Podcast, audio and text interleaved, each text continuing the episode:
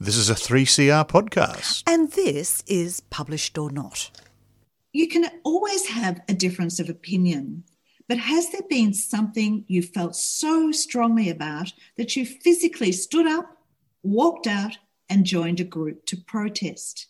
This is what Alison Gibbs' book Repentance is about. Welcome. Welcome to Published or Not, Alison. Thank you very much, Jan. Thanks for having me. Repentance is the title of the book, but what else is it? Repentance is the town that is at the heart of this novel. It's a name that came to me very early on, and when we're talking the writing of this book, that means very early on because it's been a very long process. I lived um, on the far north coast. I grew up on the far north coast of New South Wales, and there'll be a lot of people who realise that that is the location of this book. Um, and while I wanted to fictionalize the precise locations, the towns, the people, they're, they're an amalgam of many, many towns and people. Uh, I lived on a road called Repentance Creek Road. There was something about that name that has always entranced me and intrigued me. And the book had all these sort of um, theological themes mm. that had come out very strongly our our place in the universe or in the environment and the dictates of our philosophical ideas from from Genesis and from yeah the, the, the philosophies we're fed New Age whatever um, actually dictate the way we see our place in the scheme of things and it just remained the perfect name. That's well, we know it's fictional. We know because because Repentance does have a shop, and it's in that shop that we have Joanne and her family, mm. and it's Joanne's family have lived in the area for years as dairy farmers. Joanne has the smarts. She's not very popular at school. She's 14, and uh, I like the way that she follows two girls from her class who don't include her off the bus. Quote, watching the kick pleats of their uniform bouncing on their ballet school bums. so she's 14. She's got an older sister who left school. This is Barb. And they're at home with their Auntie Peg. Oh, Auntie Peg's an interesting character too. Yes, Auntie Peg. She's in the process of moving in on this family. Their father owns the general store, the local shop in the main street of Repentance. And that shop is the sort of hub of the town, so people pass through constantly. And Joanne works in the shop after school. Sister works in the other major industry. You, you, mentioned that dairying is a big part of the town's history, but so is timber getting. And like the whole of the north coast of New South Wales, uh, it was built on cedar, red cedar originally, and then um, hoop pine and, and all sorts of other beautiful rainforest timbers that have been taken out of the forests in that area over about 180 years. I'm going to ask uh, Alison Gibb here to read a little bit from her book from page 37. Now, this places the Auntie Peg and the two sisters, Joanne and Barb, in the kitchen and having a discussion. So I will just say that her sister Barb, who's about 17, works in the local sawmill, which is the major employer of the town. So here we are in the kitchen with Auntie Peg, and the girls are just adjusting to her being in the house all the time because their mother is dying and they are feeling their father's sister sort of moving in on their territory. So there's a lot of tension in the house at this time. No wonder Auntie Peg was angry. That Gerard guy was trying to shut the mill down. So why are they having this meeting now? Barbara rolled her eyes. There's a new section opening up on the northern side of the basin. It's just bush, but the hippies are calling it rainforest and getting everyone all worked up. Joanne looked at her in dismay. Not the pretty bit beside the creek. No, see what I mean? You're as bad as they are. We're not touching that bit. We just had to put the road through there, that's all. This is the shit they're talking. Barbara, said Peg. That's good. I like that bit, Joanne said. All the palms and moss, like a jungle. And even up the top, we're only selective logging. It's not like we're chopping the whole lot down. Peg got up from her chair and began to fill the sink. It's funny, all this talk about the forest out there. All these people bushwalking and having picnics all of a sudden. No one ever went out there before this trouble started. And now it's become this precious place and we're all spoiling it. Oh, yes. So many different angles. Very well done. Very concisely written there. And it's not the big politics of the situation, it's the heartfelt feels of the mm. locals. So, into repentance comes Linda and Melanie, mother and daughter. And, you know, there's things that they like about the place. They loved the sherbet clusters of lantana flowers, the billowing camphor laurel trees, and the frothy white crofton weed that lined the creeks in the spring.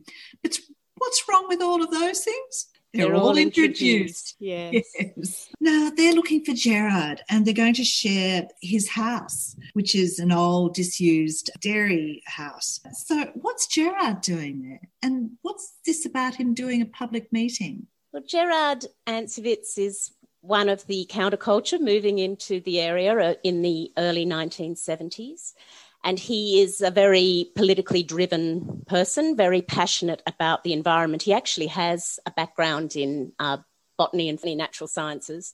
And he has started this movement that's rallying against the mill and the clearing of a forest basin, of virgin forest. He's formed this household. So, as was all over the area at the time, that dairying industry was in decline, beef was in decline. It was a, it was a time of some depression in the agricultural scene there. And the farmhouses were being left empty, as were the dairies and the outhouses. And the counterculture came in in force after the Aquarius Festival in 1973 on the North Coast. And so these households were extremely common. And he is the leaseholder of this house. When you think that there's a protest movement sort of starting, even in the, the book, you realize that there's different types of leadership. So Gerard is on one side and Philip de Beer is another. So, mm. what's causing their problems of leadership division? The book looks a lot at different types of protest. In fact, there's many, many different examples of resistance and protest, and there's that tension between militancy and peaceful protest, which continues, in fact. in fact, I think we've seen some pretty stark examples of it in very recent months. And it's this attempt to pull the middle ground, but how do you do that? And there are people who think that if you're peaceful and quiet about it, then it makes you know, change does not happen. And they're pitched against the people who are pacifist at the core and don't believe in in the, the, sort of violent tactics or even sabotage and all these things. So there's a tension there between these two rather strong men. One of them extremely charismatic, and mm. the other one more uh, sweaty and uh, and difficult, which is uh, Gerard Ansovitz. We see both sides of the story through Joanne. For a school project, she's paired up with Melanie, the hippie daughter, and stays with her for a weekend. This weekend, she, quoting, she felt in turns enchanted, shocked, mortified, and elated. What did they do? Well, Joanne was in a, a very, um, going through a pretty hard time at home.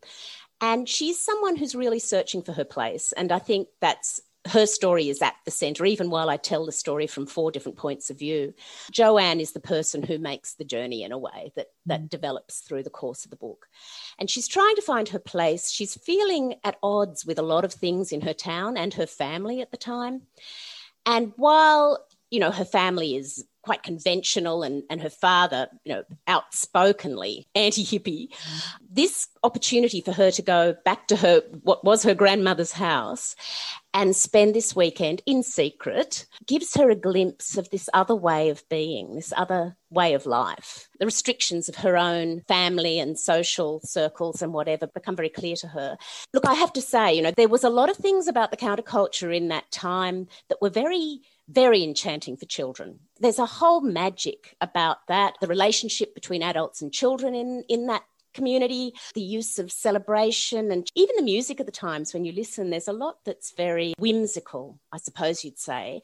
And she finds that suddenly these adults and children are all interacting, they play music, they do all these things that in her rather sullen and quiet house that is going through a trauma is very, very attractive. And she's really drawn to it as a kind of an escape and an escape, I would say, from the um, mediocrity of the, of the other girls in the town and the things that she can't really compete at, like having a ballet school bum. or even the, the sort of fashions and, and things like that. She doesn't feel comfortable in that world. And she would never think she would see naked men. All no, well, she hadn't. you know? yes, there was a lot of things in one weekend that were oh, very eye opening for yes. her. Yes. and also the frankness with which Melanie talks about everything, you know, which yeah. is, you know, that thing of the hippie kids being kind of knowing, as Auntie Peg calls them. They're knowing, and they're very frank about sex and you know who's who's biological father and all these terms she's never ever heard before. So she's absorbing an awful lot in a 48 hour period. So there's the openness of that, and then the very incredible structure of the protest meetings. The conch shell passing, you know, and that's to get the wisdom of the tribe that everybody contributes to the song singing. And this is all done prior to the logistics and the consensus and decision making. And even things down to making alternative plans for the pets. Everybody mm. has their jobs, and Linda, who so wants to do massage, everybody's much more qualified than her, so she's sent off to do the shopping. well, yes. the climax, of course, is the protest. But the last chapter and a few of the other chapters are given the botanical names of insects and an in depth look at the life of an insect. Now, mm. Alison Gibbs, why that?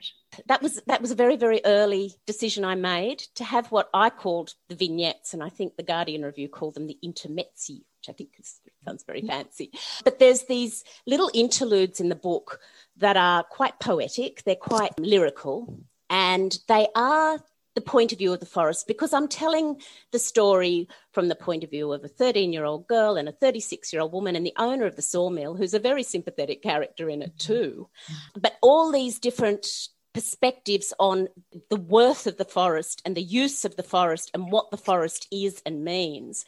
I then give voice to the forest itself and its creatures. So I just have these moments where we get their perspective on, on the world in a way. And the the insectivorous vignettes are part of that. There's also another chapter that is just the forest when nobody's there. Mm. And that was quite a challenge to write in a way because we're always projecting our um, metaphors and and things onto nature.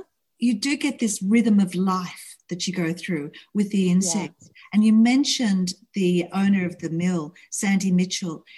He takes such great pride in his knowledge and the skills of his workmen, but he's unsure of his own future. So that whole rhythm of life, because his son, I don't think, wants to do what he did, which was done by his father and his grandfather. Yes. So it is that change of the yes. So what it is is looking at a town at a moment of cultural shift and that is that shift to the cities, losing the younger generations, the shift into the area by the counterculture, but it's also a shift in our bigger understanding of the environment and natural resources and the finiteness of natural resources, which up until then, apart from a few notable exceptions, wasn't really part of the the, the general discourse. I always say, you know, I grew up opposite a sawmill in the little town of Kyogle, up north, and um, it's a timber and dairying town. And um, it, uh, the, I, I, lived across the paddock from a sawmill, and it just went all day, and the trucks went past, and the logs came in. And I don't ever remember, and I mean, I was eight when I left, but I don't remember ever anyone discussing where those logs came from. They just turned up. They were just logs by then. They weren't trees anymore. And I really wanted to get to capture a moment when our consciousness changed and that is really at the, at the heart of the novel. The insects I've chosen, it's almost like they're leading a counterattack because they keep swarming and sort of invading the town. And they sort of come in these waves and swarms and and there's a sense that they're trying to fight back in some way. And so it's it's sort of both an element of nature in the book, but it's also an element of nature out of balance because something is going very wrong that these insects are invading and and and swarming and and becoming problematic. And that's the, the disturbance of the of the rainforest e- ecology. So repentance. Will it continue to have a logging industry or rainforest tourism? This novel by alison gibbs is full of characters who have their own histories and perspectives of what it should be but what of their own future Alison Gibbs, thank you very much. I thoroughly enjoyed this book. It was set back in a time that I knew Aquarius being sung and the Desiderata being on everybody's wall. And as you started talking about Genesis, at the very start, there was Genesis quotes. At the end, we had biblical graffiti, but also at the start was a quote from a Joni Mitchell song. well done, Alison Gibbs. very much, Jan. And now it's David's turn. Jackson Barley is Aboriginal. Jackson Barley is gay. These two plot strands weave their way through Gary Lonesborough's coming of age novel, The Boy from the Mish. So, Gary, welcome to 3CR. Hi, David. Thanks for having me. Now, you paint a fractious and chaotic picture of life for Jackson right from the very opening. And if I may, the white boys stare at us from the pub. It's Ethan and his mates. They sit on stools behind the railing of the packed pub and sip their beers from schooner glasses, keeping their eyes on us. Next to me, Kalen stares back at them from behind the steering wheel, his mouth tucked at one corner and his eyebrows scrunched, while Johnny lights a cigarette in the back seat. What you bastards looking at? He shouts. They just stare, then they laugh, and I just looked to my lap because there's a cop car ahead of us, stopped on the other side of this red light. I know they're watching us, the ute with all the black faces inside. My throat is drying, but I don't want to drink from my bottle of Coke in case the coppers think it's a beer and pull us over. Within that very opening, we have racism, alcohol, cars, policing, the challenges for young Indigenous boys are quite profound. Yes, I wanted to, you know, paint that exact picture right from the get go. Do those attitudes still prevail at today? Oh yeah, oh yeah. Um, you know, as someone who's been racially profiled more than once, I can definitely say there's still some, yeah, ground to to be moved on in that regard. Now, the title is the boy from the Mish. The word Mish, would you care to explain that to the listener? Sure, that uh, refers to missions. So, uh, you know, back in the day, Christian groups, um, government groups would move Aboriginal people into missions and reserves. Um, and so Jackson's basically living in what used to be an Aboriginal mission, which now in modern day Australia is a Aboriginal village. But it also perhaps suggests to the notion of a type of segregation. Yeah, definitely. I you know I use a few different examples through the book where it shows that segregation between the mission, the, the neighboring town, uh, which is you know very much the experience of how it was back in the day, and also how that's sort of still a, a, in impacting people today who live in those sort of communities. At one point, you've got Jackson and Thomas uh, walking along the beach back to the Mission Beach, and it's almost like they're interlopers on a white beach. Yes, yeah, that that reinforces that segregation, that um, yeah, that space between the general white community and the general Aboriginal community. Um, you know, there's still a long way to go, even though we've come a long way in the last ten or so years. But uh, you know, while it is uh, showing that separation in the book, uh, it's also you know a symbol for the larger separation in Australian society today.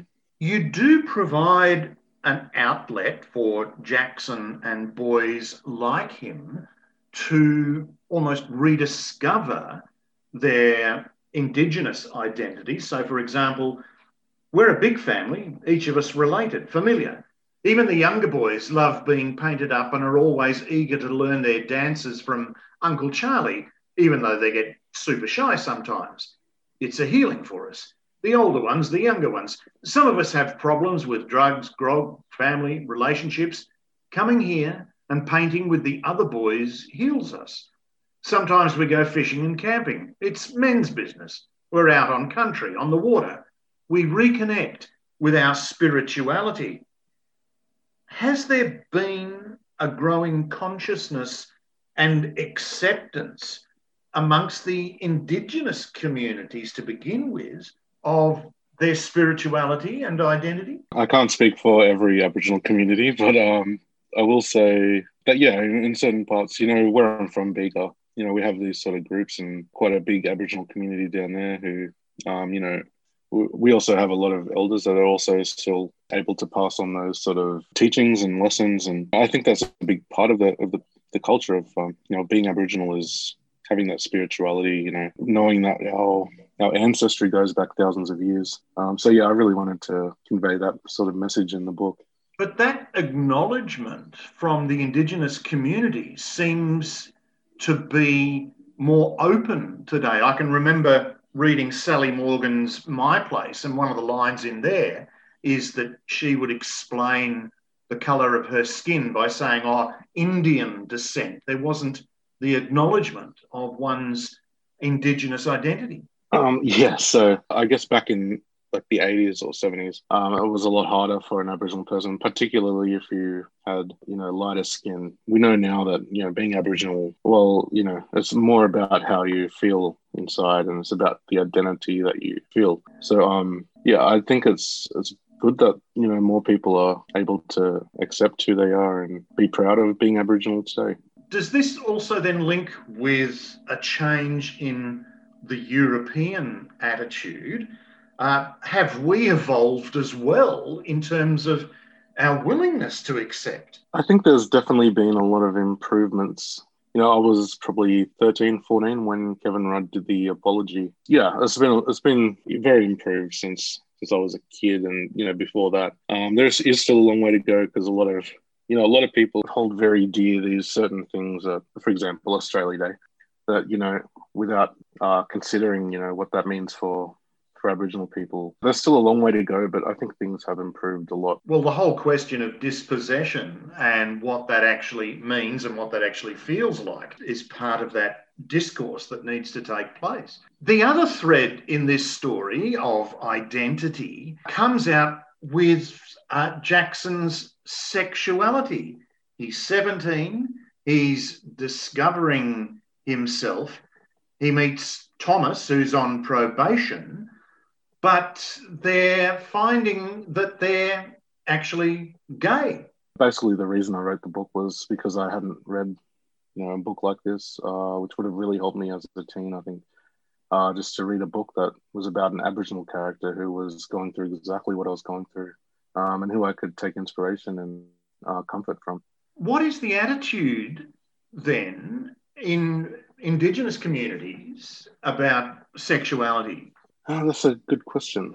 Um, you know, I think the community is generally very accepting. You know, the thing I wanted to convey was the fear that I was feeling as a kid. Uh, you know, it's just that it's just that absolute fear that you have you know you've got so much at stake you've got you know your relationships with your family and your friends and then you've also got on top of that your place in the community and your relationship with those other community members and that's sort of what's at stake for jackson so i wanted to portray that fear that he has um, i think generally that the attitudes are very accepting you know, I've had nothing but support myself. So, yeah, I just wanted to really tap into that teen fear that Jackson has. There's also another strand in this story where Jackson and Thomas intersect, so to speak. Uh, Thomas has is out on probation. One of the things he's been asked to do is write a story, but then Jackson illustrates this story, and we have an Indigenous superhero. What made you think of that? I think that was basically born out of me wanting to give Thomas more things to do in the book. Uh, so it was through the edits that I was finding that his character was, you know, just sort of there. He he was really there just to serve Jackson's journey and uh, you know, just developing him and trying to figure out, you know, where he came from and, you know, what his background was and how I wanted him to be at the end of the story as well. I found, you know, making them both artists came really easy and tapping into, I guess, you know, Aboriginal people as a as a culture, we're all very artistic people. So yeah, I really wanted to show their connection through art, which is which I think can be really powerful for a lot of people. But it's also a contemporary exploration in many ways of identity, the superhero genre, the writing of a story to enable one to move through periods of difficulty. I wanted it to be contemporary because uh, that's the kind of story that I needed to read was, you know, something that was happening at the time I was a teen.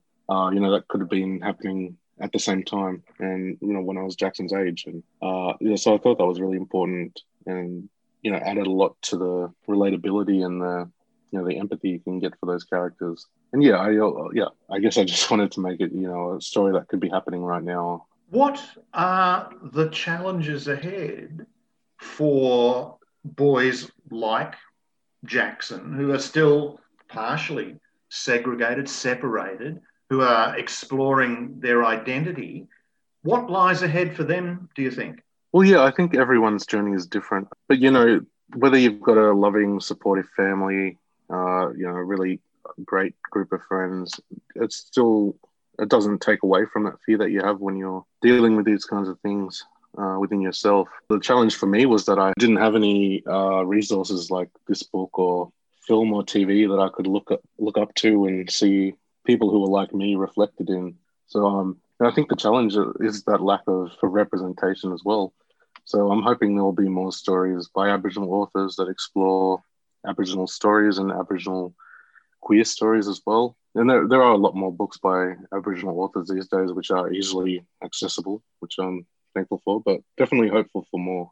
Well, you paint a picture of a very united community in many ways, a very supportive community, but also then you're posing the question of uh, identity and how one comes to terms with that, not just one's Indigenous identity, but sexual identity as well. The novel is The Boy from the Mish. The author, Gary Lonesborough, and it's an Allen and Unwin release. So, Gary, thank you very much for talking with me today. No, thank you, David. You've been listening to a 3CR podcast produced in the studios of independent community radio station 3CR in Melbourne, Australia. For more information, go to allthews.3cr.org.au.